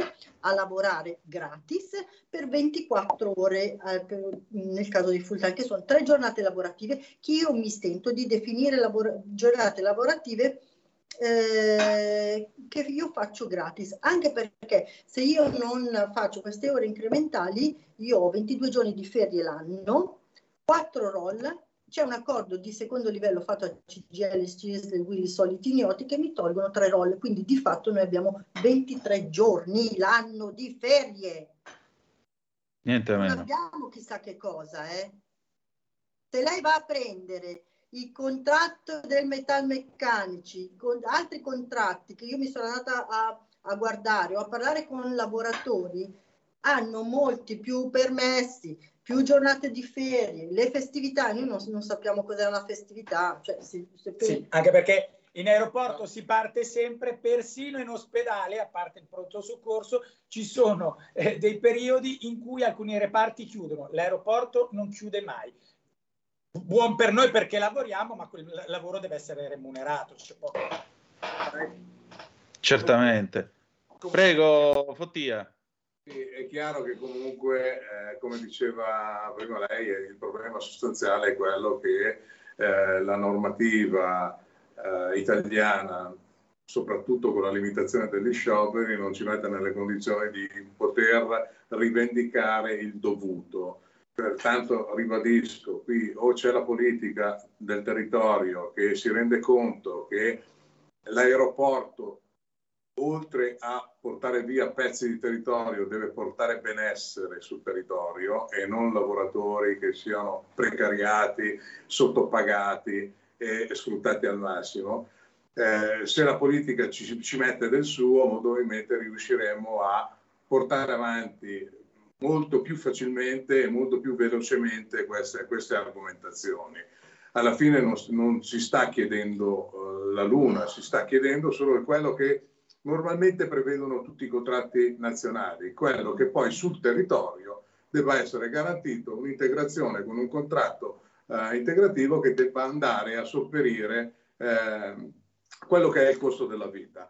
Purtroppo in un contesto come l'aeroporto queste battaglie non si riescono a fare, si riusciranno forse a spuntare sulle grosse società di handler, ma le piccole rimangono sempre nel sottobosco e soprattutto il lavoratore di serie B che non riuscirà a garantirsi un qualcosa in più e poi rimane il punto di riferimento rispetto a chi sta dando di più e, di, e, e chiaramente cercherà di portare via sempre eh, dei diritti e dei soldi ai propri dipendenti perché chiaramente lo prende come riferimento questi lavoratori. Pertanto la 146-90 ci sta creando dei grossi problemi e eh, chiediamo di, alla politica di aiutarci in questo senso. Noi come ADL chiaramente faremo di tutto, entreremo nel merito di queste situazioni e cercheremo di portarle avanti, eh, sperando Perfetto. in un consenso dei lavoratori e di parte della politica. Io voglio aggiungere... C'è una, chiedo scusa, c'è una telefonata però, c'è una telefonata per voi. Pronto, chi è là? Sì, buonasera, sono Massimo, chiamo da Samarate, sono il marito di una collega delle persone che stanno parlando, mm, ho appena sentito qualche minuto fa l'intervento della signora Elena eh, in merito al discorso del lavoro disagiato, eccetera, eccetera. Eh, volevo supportare appunto quanto aveva detto ehm, perché mh, mm, il discorso delle turnazioni eh, sempre instabili, il discorso de- delle ferie, eccetera, impatta in maniera eh, drammatica sulla vita familiare. Questa è una realtà che nel nostro territorio dei comuni eh, circostanti l'aeroporto è una realtà comune a moltissime famiglie che crea un grandissimo disagio sociale. Eh, come diceva Elena prima, non è possibile organizzare nulla non solo a livello personale eh, del dipendente, ma anche a livello impatta in maniera drammatica sulla vita della, della famiglia non si possono organizzare attività con i figli in cui siano presenti entrambi i genitori, non si possono organizzare le, le ferie sempre fino all'ultimo, in quanto non solo le turnazioni sono, eh, cambiano continuamente di giorno in giorno, eh, ma anche il discorso del, de, delle ferie non è possibile programmare in anticipo eh, in quanto mh, mm, ogni anno cambiano, non coincidono praticamente mai con le ferie canoniche dei mesi estivi per chi ha figli e quindi questa cosa mh, del disagio eh, che questo tipo di attività lavorativa crea alla persona, che, al dipendente ma anche alla famiglia, è una cosa mh, di cui non viene tenuto conto. Tanto per fare un, un esempio, io ho eh, amici che lavorano in, in, ospedale, medici, infermieri o amici che lavorano nelle, nelle forze dell'ordine siamo esattamente nella stessa situazione, non esistono sabati, non esistono domeniche, non esiste Natale, Pasqua, Capodanno, non esiste Ferragosto, non, non esiste un weekend che si possa programmare in anticipo per dire faccio un weekend con la famiglia a cui i bambini, i figli hanno diritto, um, penso, questa cosa è completamente impossibile da programmare se non all'ultimo momento con tutti i disagi in termini di organizzazione anche di esborso di, di, di denaro che questo comporta. Beh, di Quindi... questo passo non c'è neanche famiglia però. esatto, non c'è, non, c'è, non, non c'è, una vita familiare, le vedere, molte volte capita anche che io esco alla mattina e mia moglie arriva da, da, da, dal lavoro, eh, con le, le turnazioni notturne capita anche questo voglio dirci, o io arrivo alla, alla, sera e mia moglie, è capitato ancora la settimana scorsa, io arrivo a casa alle 11 di sera da una cena di lavoro, incontro mia moglie sulla porta che va a fare il turno di, di notte che inizia a mezzanotte. E quindi io corro a mm. casa perché i figli non possono stare giustamente da, da, da soli neanche un minuto alla sera. E quindi mh, mm, questa cosa ha un impatto, eh, oserei dire, drammatico sulla vita delle, delle famiglie eh, che eh, hanno un, un familiare eh, che lavora um, all'interno dell'aeroporto di Malpensa svolgendo qualsiasi tipo di attività. Non capisco perché eh, agli lavoratori de, della sanità, ai lavoratori delle forze dell'ordine eh, venga garantito, um, hanno dei diritti come lavoratori disagiati e chi fa questo tipo di, la, di lavoro non, non, non sia riconosciuto eh, il discorso dei, dei, lavoratori disagiati. Non parlo in termini eh, solo economici, è proprio mh, il discorso di, mh, di, di, vita sociale che viene praticamente completamente azzerata. Ecco. Elena. Ma guardi, il discorso è complesso nel senso che il lavoro aeroportuale, come su Malpensa, è articolato H24. Quindi noi eh, consapevolmente facciamo questo lavoro sapendo che lo scalo è aperto 24 ore. Eh, hanno impostato, quindi di questo ne siamo consapevoli e non possiamo pretendere di chiuderlo, no? Il discorso è che è, sta, che è stata impostata la turnazione, tutto il discorso delle turnazioni su una, una flessibilità spinta all'eccesso. Per esempio, eh, tendono a non far fare le notti, ma eh, a utilizzare il personale eh, nelle, negli orari notturni a seconda sì, dei... È un discorso di ottimizzazione. Di ottimizzazione per, perché se la notte parte a mezzanotte per quattro ore presumibilmente magari non ci sono voli, allora ti sto pagando per niente. Quindi a questo punto inizia alle tre e, e, e, ti, e, quindi ti, ti fa, ti, fin da quando arrivi in turno tu sei subito operativo. Va da sé che però questo a livello no, di... Scusami, certo. ok, eh, però no, no, mi dai più riposi perché certo. noi abbiamo troppi pochi riposi per recuperare. Il discorso è un discorso di venirsi un attimino incontro, non di ricercare la flessibilità solo sulle spalle dei lavoratori. Poi riferito allo sciopero, quello che io volevo dire, eh, cioè per quel che riguarda me, ecco, a me non piace scioperare, a me non piace creare disagio all'utenza cioè io sono lì per farlo bene il mio lavoro, io vorrei essere l'aurora della mia azienda, vorrei farlo benissimo il mio lavoro. Non mi piace arrivare a, al punto di rovinare un, un viaggio, un, un, piano d'affari che ha un, una persona che sta viaggiando per motivi di lavoro. Però, eh, visto che abbiamo tutti questi limiti, ma è possibile che nessuno si fa carico di fare un discorso morale ed etico che eh, tenga in considerazione una serie di equilibri. Perché devo arrivare al punto di, di scioperare, cioè, non, al di là del fatto che non si può fare? Certo, è un'osservazione quanto mai saggia e appunto c'è anche questo fatto, il diritto di sciopero garantito dalla Costituzione che però si, si attua nell'ambito delle leggi che lo permettono, la 146 del 90 con i servizi, eh, come si dice, con i servizi garantiti, con eh, tutte le limitazioni, naturalmente a voi sostanzialmente mette in mano un, un'arma spuntata. Allora, alla fine della fiera, voi che cosa avete fatto e che cosa potete fare ancora?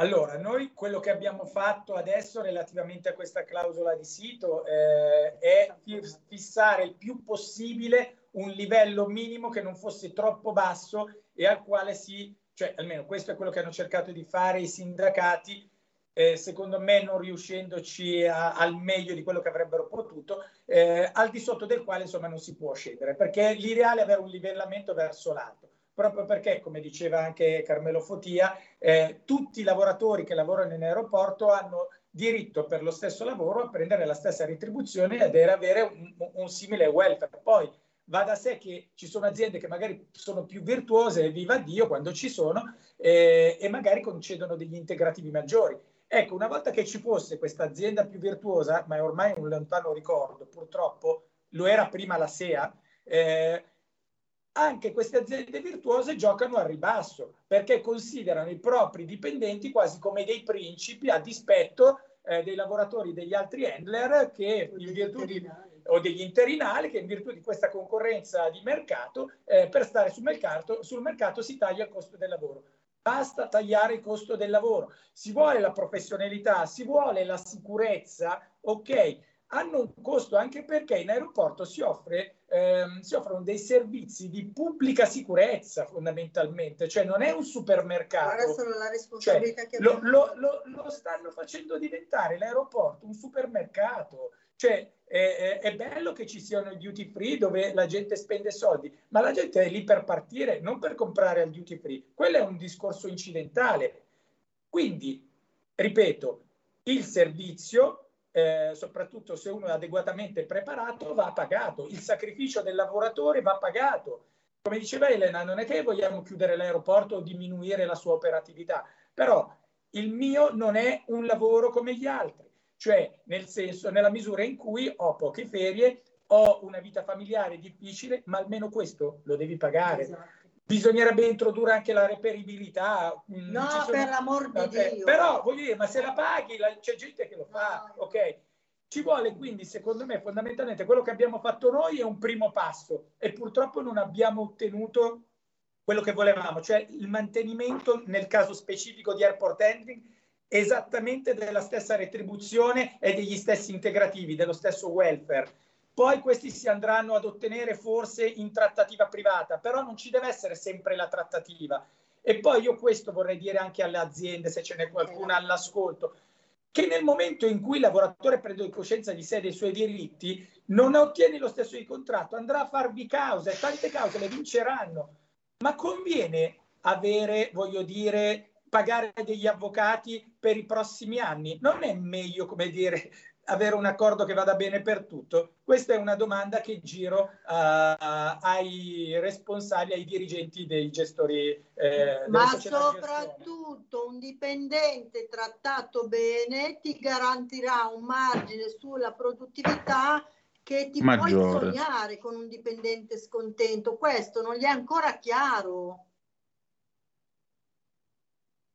Fotia, proviamo a tirare le somme di questa nostra conversazione. Io vi ringrazio intanto del vostro tempo e sappiate che potete tornare quando volete, perché a noi i lavoratori piacciono, la gente che lavora e si guadagna il pane piace, quindi se poi riesce a guadagnarselo al meglio ci piace ancora di più. Allora, eh, Fotia, tiriamo un po' le somme. Cosa, come facciamo a decollare l'handling di Malpensa? Ma come facciamo a decollare? L- l'ho detto che la formula dovrebbe essere, deve per forza essere in quel senso.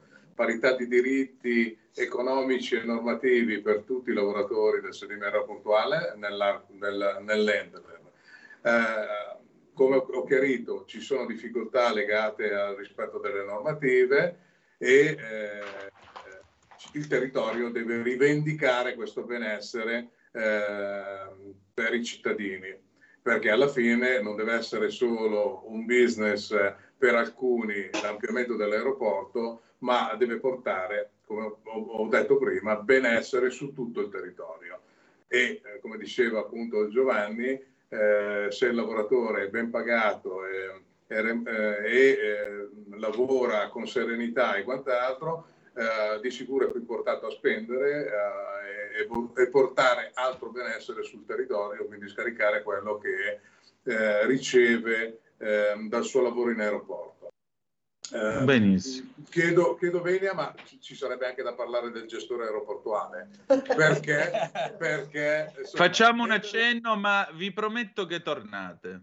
Tornerete. Anche qui con gli appalti, la terziarizzazione, insomma, sono, c'è un ventennio che ormai eh, eh, i lavoratori, i dipendenti eh, del gestore sono, si sono ridotti ai minimi termini, sono stati tenuti tutti in appalto, tutti i servizi che erano prima praticamente in, in capo al gestore, eh, la manutenzione e quindi si sta perdendo anche il know-how di quello che è l'impianto aeroportuale che non lo trovi eh, poi fuori dalla, dall'aeroporto, eh, per arrivare al, al, al dipendente che di, della ditta esterna va a fare il servizio in aeroporto a 5,48 euro paga l'orda oraria mm. a fronte di un dipendente di SEA che grazie a Dio ne dovrebbe prendere più del doppio. Quindi la speculazione c'è anche sugli appalti.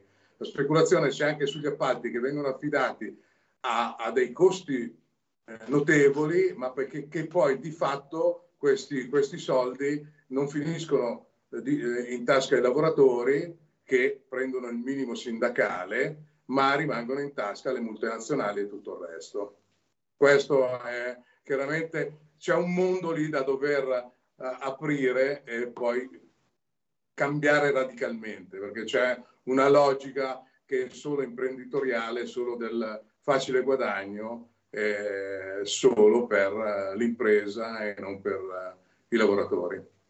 Allora, io vi ringrazio del vostro tempo. Noi avremo modo di continuare a raccontare questa vicenda, per cui restiamo in contatto. L'augurio è che dopo questa nostra conversazione qualcosa cominci a smuoversi, perché eh, giustamente Elena ha ragione quando dice un dipendente soddisfatto è quello che rende di più. È un auspicio che facciamo nostro. Grazie allora ad Elena Saruggia, a Giovanni Nastasi e a Carmelo Fottia, sindacalista di ADL. Grazie al vostro tempo e a presto. Grazie, grazie per averci dato voce, grazie, grazie per l'opportunità. Prego ancora, grazie a voi. E adesso Petula Clark, Colmi 1965, andiamo.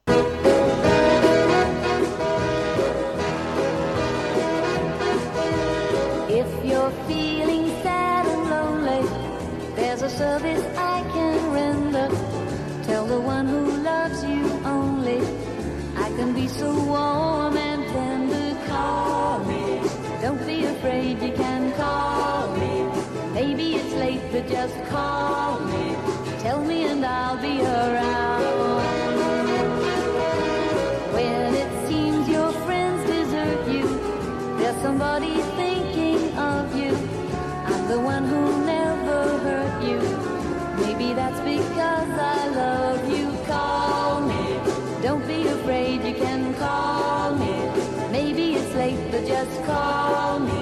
Tell me and I'll be around. Now don't forget me, cause if you let me, I will always stay by you. You gotta trust me, that's how it must be. There's so much that I can do. If you call, I'll be right with you. You and I should be together. Take this love I be at your side forever. Call me. Don't be afraid, you can call me. Maybe it's late, but just call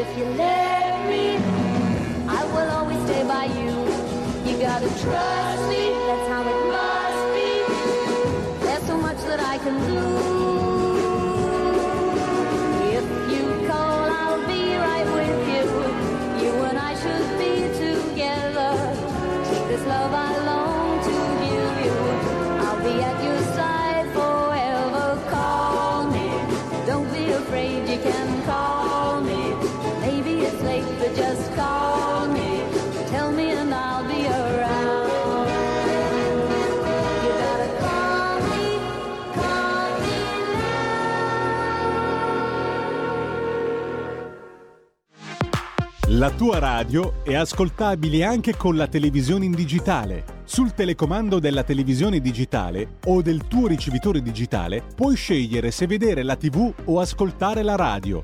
Risintonizza i canali radio e troverai anche Radio Libertà, canale 252.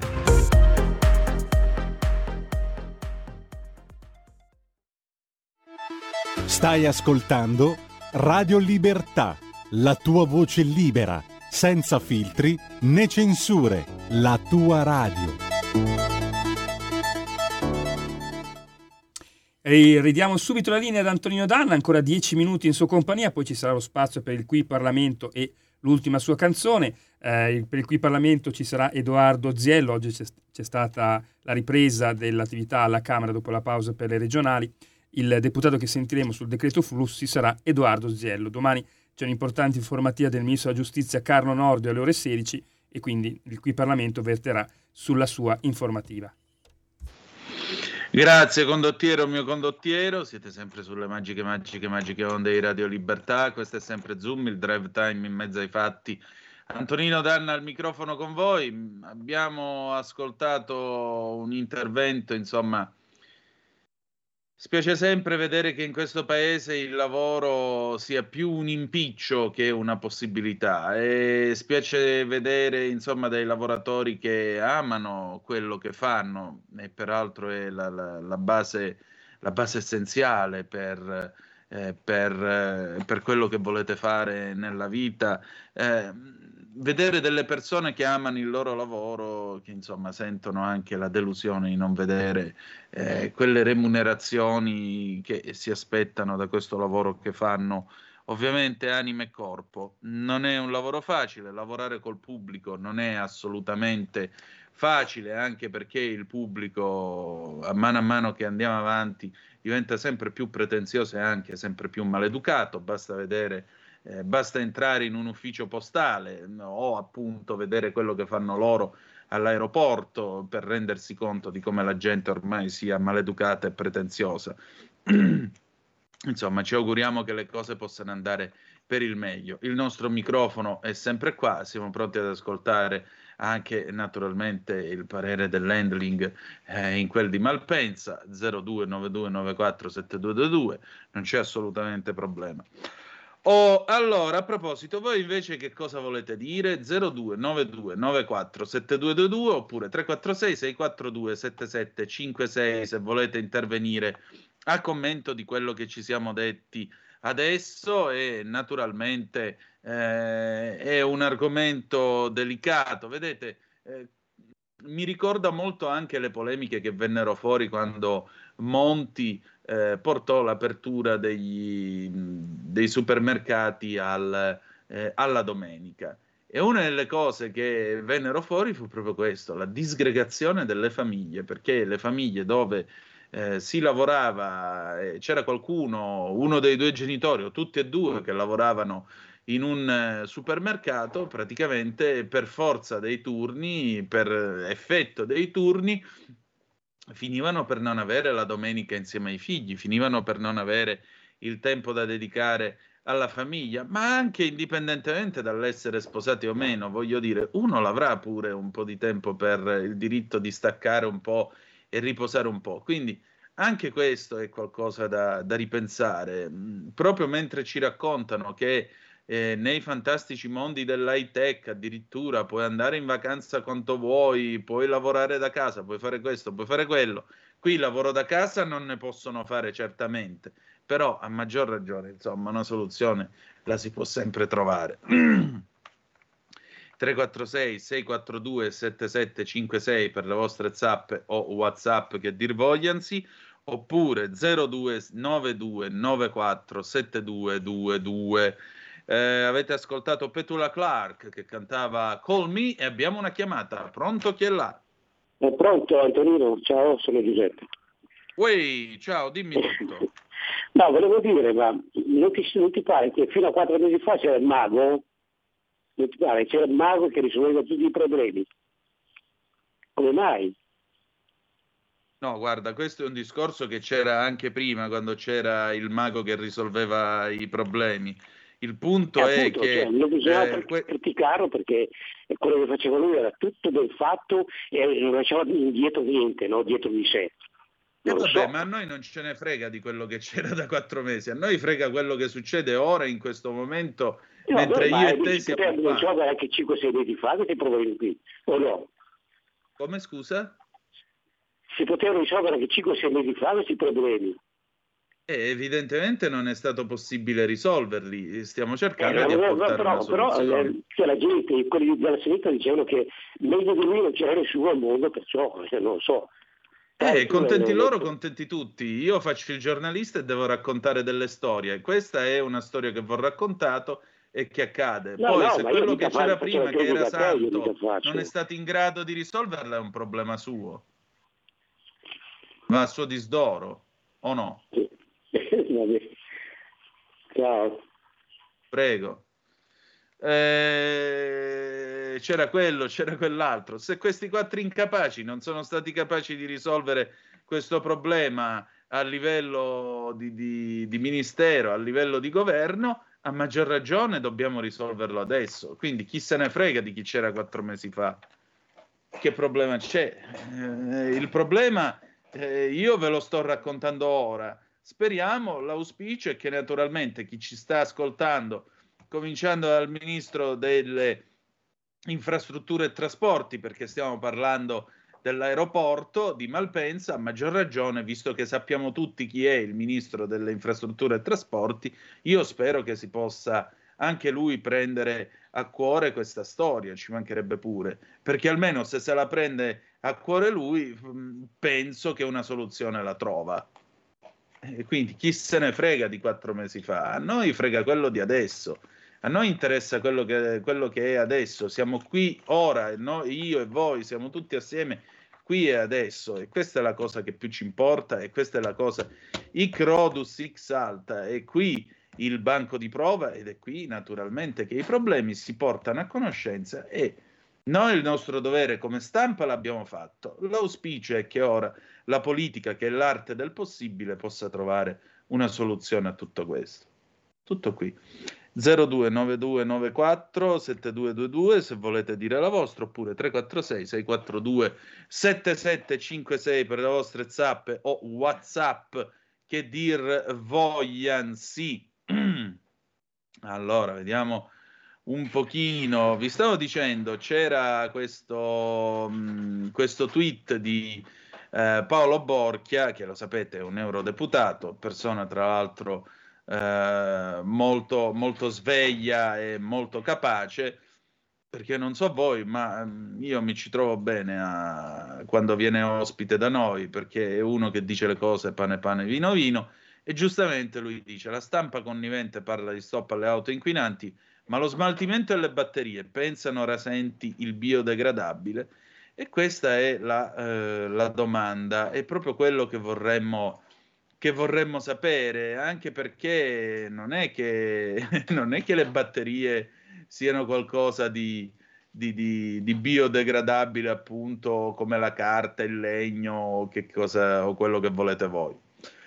Andiamo a dare un'occhiata alle agenzie prima di chiudere. Ah, la canzone d'amore con cui ci saluteremo è un grande classico di Wes Dorighezzi, vincitrice a canzonissima 74, West Dorighezzi, Un corpo e un'anima.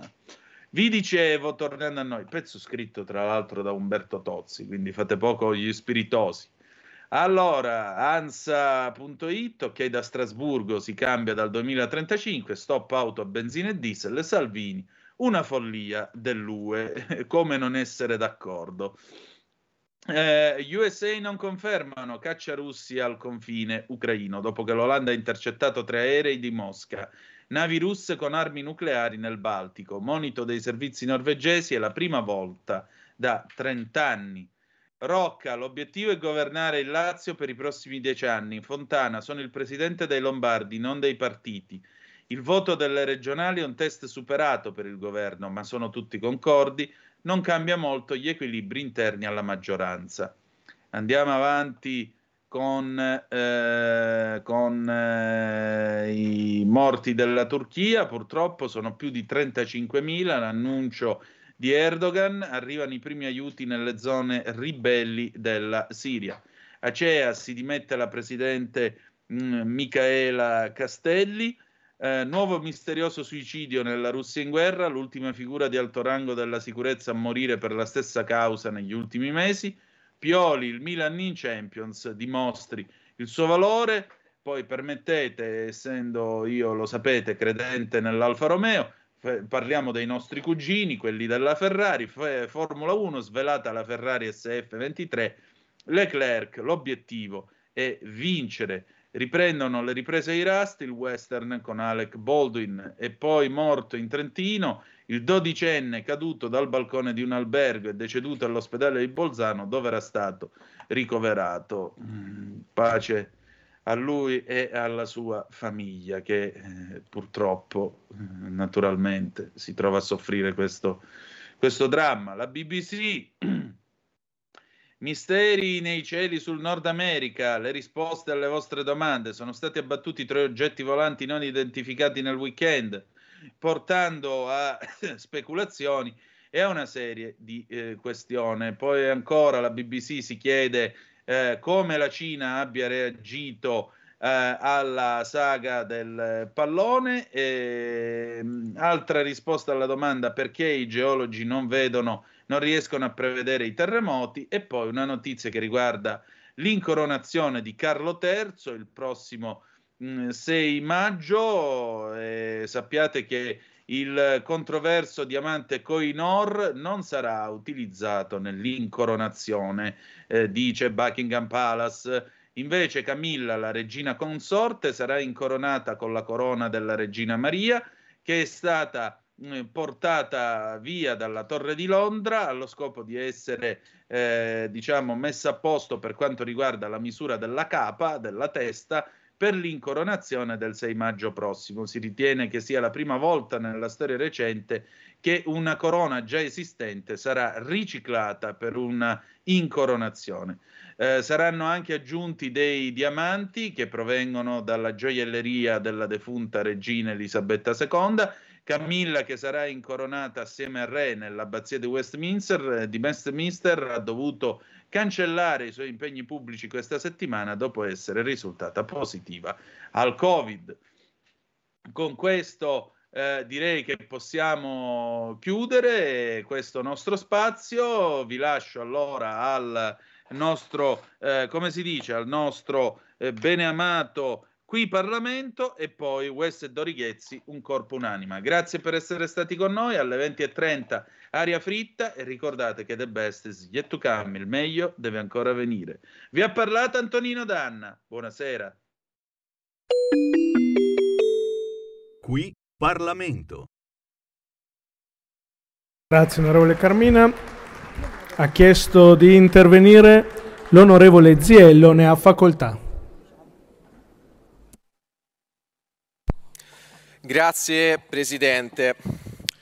Questo decreto rappresenta il primo tassello su cui si poggia l'intera politica della gestione dell'immigrazione da parte di questo governo, un governo che ha deciso rapidamente di tornare a governare i flussi migratori e a non farsi governare dagli stessi flussi, un governo che ha capito perfettamente che Bisogna tornare al più presto a quella gestione che caratterizzava il Viminale in forma virtuosa tra il 2018 e il 2019, quando il Ministro dell'Interno era Matteo Salvini, che aveva capito perfettamente un principio, al di là di quello che viene detto dai rappresentanti della sinistra e del Partito Democratico, che impedire le partenze significa impedire le morti nel mar Mediterraneo. Ed è esattamente la nostra priorità, quella di garantire uno sviluppo anche commerciale agli stati africani affinché non ci sia più l'esigenza di rischiare la propria vita e mettersi in un viaggio che potrebbe condurre alla morte. Questa è la nostra priorità nella gestione del Mediterraneo,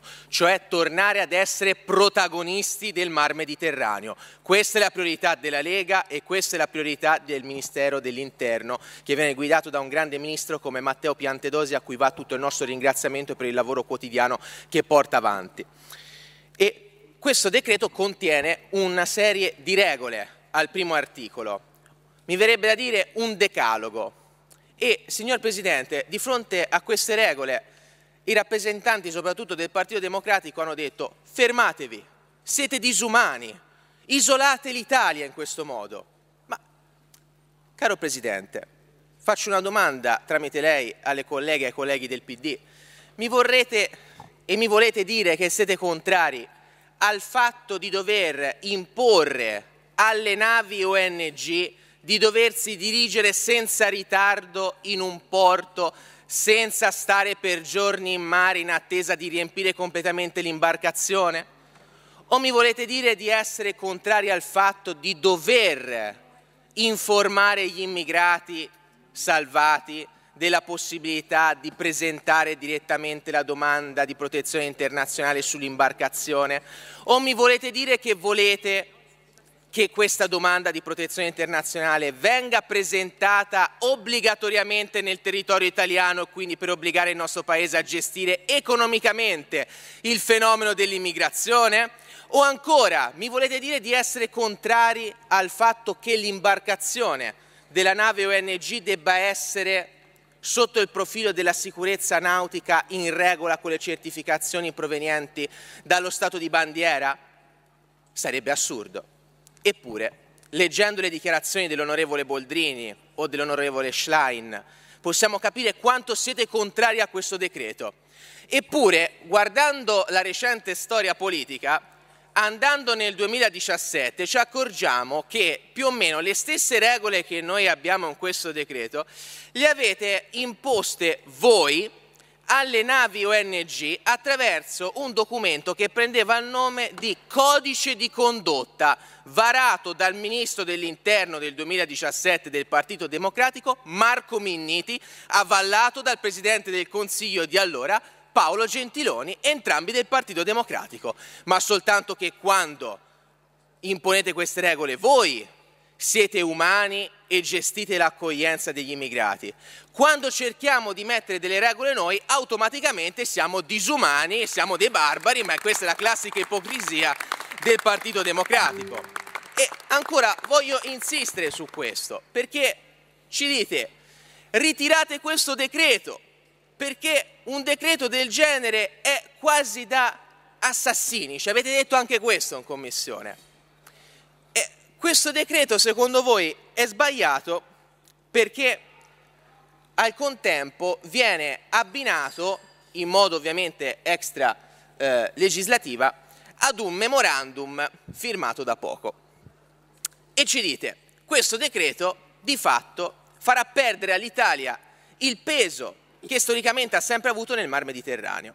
Eppure è notizia recente, in particolare il 28 gennaio, che Eni ha sottoscritto un contratto commerciale da 8 miliardi di euro con la National Oil Corporation, che è la principale società fornitrice di energia in Libia, che creerà evidentemente migliaia di posti di lavoro non soltanto in Libia ma anche in Italia. Ma di fronte a questo ci dite che è l'esempio più diretto di che cosa voglia dire investire negli stati africani, per cercare di migliorare la qualità della vita in quei paesi, ma al di là di questo per voi non vuol dire nulla investire 8 miliardi di euro in Libia e diventare diciamo, il principale partner economico di quel paese e continuare ad esserlo, ci dite avete sbagliato tutto, avete sbagliato perché avete inviato 5 motovedette alla Guardia Costiera Libica, vi dovete vergognare per questo ci avete detto, però io voglio ritornare al 2017 con una piccola differenza rispetto a quell'anno, che le cinque motovedette che vengono autorizzate adesso sono motovedette finanziate dall'Unione Europea e anche qui vuol dire allora che questa Unione Europea non ci nega i finanziamenti e al contempo forse supporta i progetti per la gestione dell'immigrazione da parte di questo Paese, non ci isola assolutamente.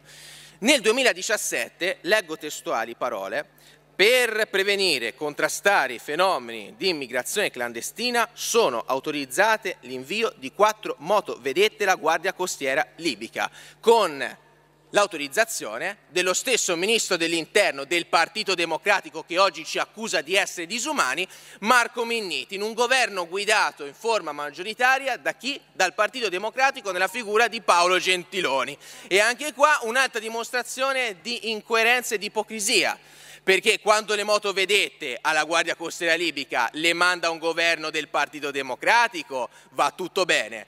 Quando le stesse motovedette vengono inviate da questo governo siamo dei disumani e dobbiamo fermarci, ma come al solito insomma siamo nel festival dell'ipocrisia. E concludo Presidente con un concetto, quello del porto sicuro.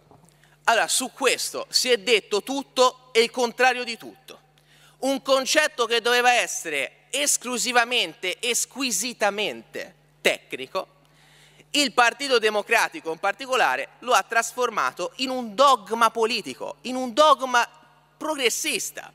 All'inizio ci hanno detto porto sicuro uguale porto più vicino. E tutti noi abbiamo cominciato a dire meno male che lo hanno capito, perché quindi voleva dire che il PD aveva compreso perfettamente che i porti vicini potevano essere anche quelli della Tunisia, dell'Egitto, di Malta, e non soltanto i porti italiani.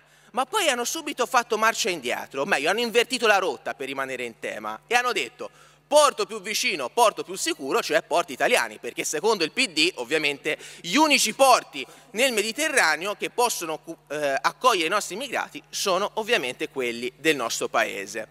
Ma questo principio del porto più vicino uguale porto più sicuro è stato messo in seria discussione, se non ehm, dire proprio smontato, non dalla Lega di Matteo Salvini cattiva e antipatica che ce l'ha col PD, ma direttamente dalla Guardia Costiera italiana che in audizione nei lavori di questo decreto ha detto che non c'è nessun riferimento in nessuna fonte di diritto internazionale che il porto più vicino deve essere per forza di cose anche il porto più sicuro. Un'ulteriore dimostrazione delle falsità che vengono raccontate da alcuni esponenti del Partito Democratico.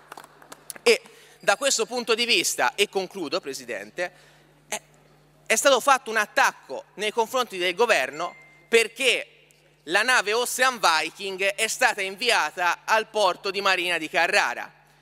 Hanno detto avete fatto spendere migliaia di euro a quell'imbarcazione, ma scusatemi tanto eh, colleghi, il porto che viene assegnato alle imbarcazioni non lo decide la politica, lo decidono delle autorità tecniche sulla base di alcuni parametri, sulla base di alcuni requisiti. Capite evidentemente che un gigante del mare come la Ocean Viking, che è lunga quasi 70 metri, con un costo di quasi 14.000 euro al giorno, magari se la potessero permettere tutti i pescatori italiani, evidentemente ha un pescaggio molto particolare e necessita di un porto adeguato all'accoglienza di un'imbarcazione del genere. Per questo il porto di Marina di Carrara. E se il problema è che costa tanto il carburante, faccio sommessamente presente che il carburante costa a tutte le italiane e a tutti gli italiani. E non per questo possiamo fare qualche atto a favore delle navi ONG che hanno dei costi particolarmente notevoli sotto il profilo del carburante. Concludo, signor Presidente annunciando per tutti questi motivi il voto favorevole convintamente della Lega che vuole però utilizzare questo decreto anche come un auspicio, che si proceda nel più breve tempo possibile anche ad una riforma organica e complessiva del sistema dell'accoglienza per ripristinare nel più breve tempo possibile il meccanismo previsto dai decreti sicurezza 1 e 2 di Matteo Salvini che hanno fatto tanto bene a questo Paese. Per tutti questi motivi dichiaro il voto favorevole della Lega alla fiducia di questo governo sul decreto. Grazie. Grazie. Qui Parlamento. Avete ascoltato Zoom, il drive time in mezzo ai fatti.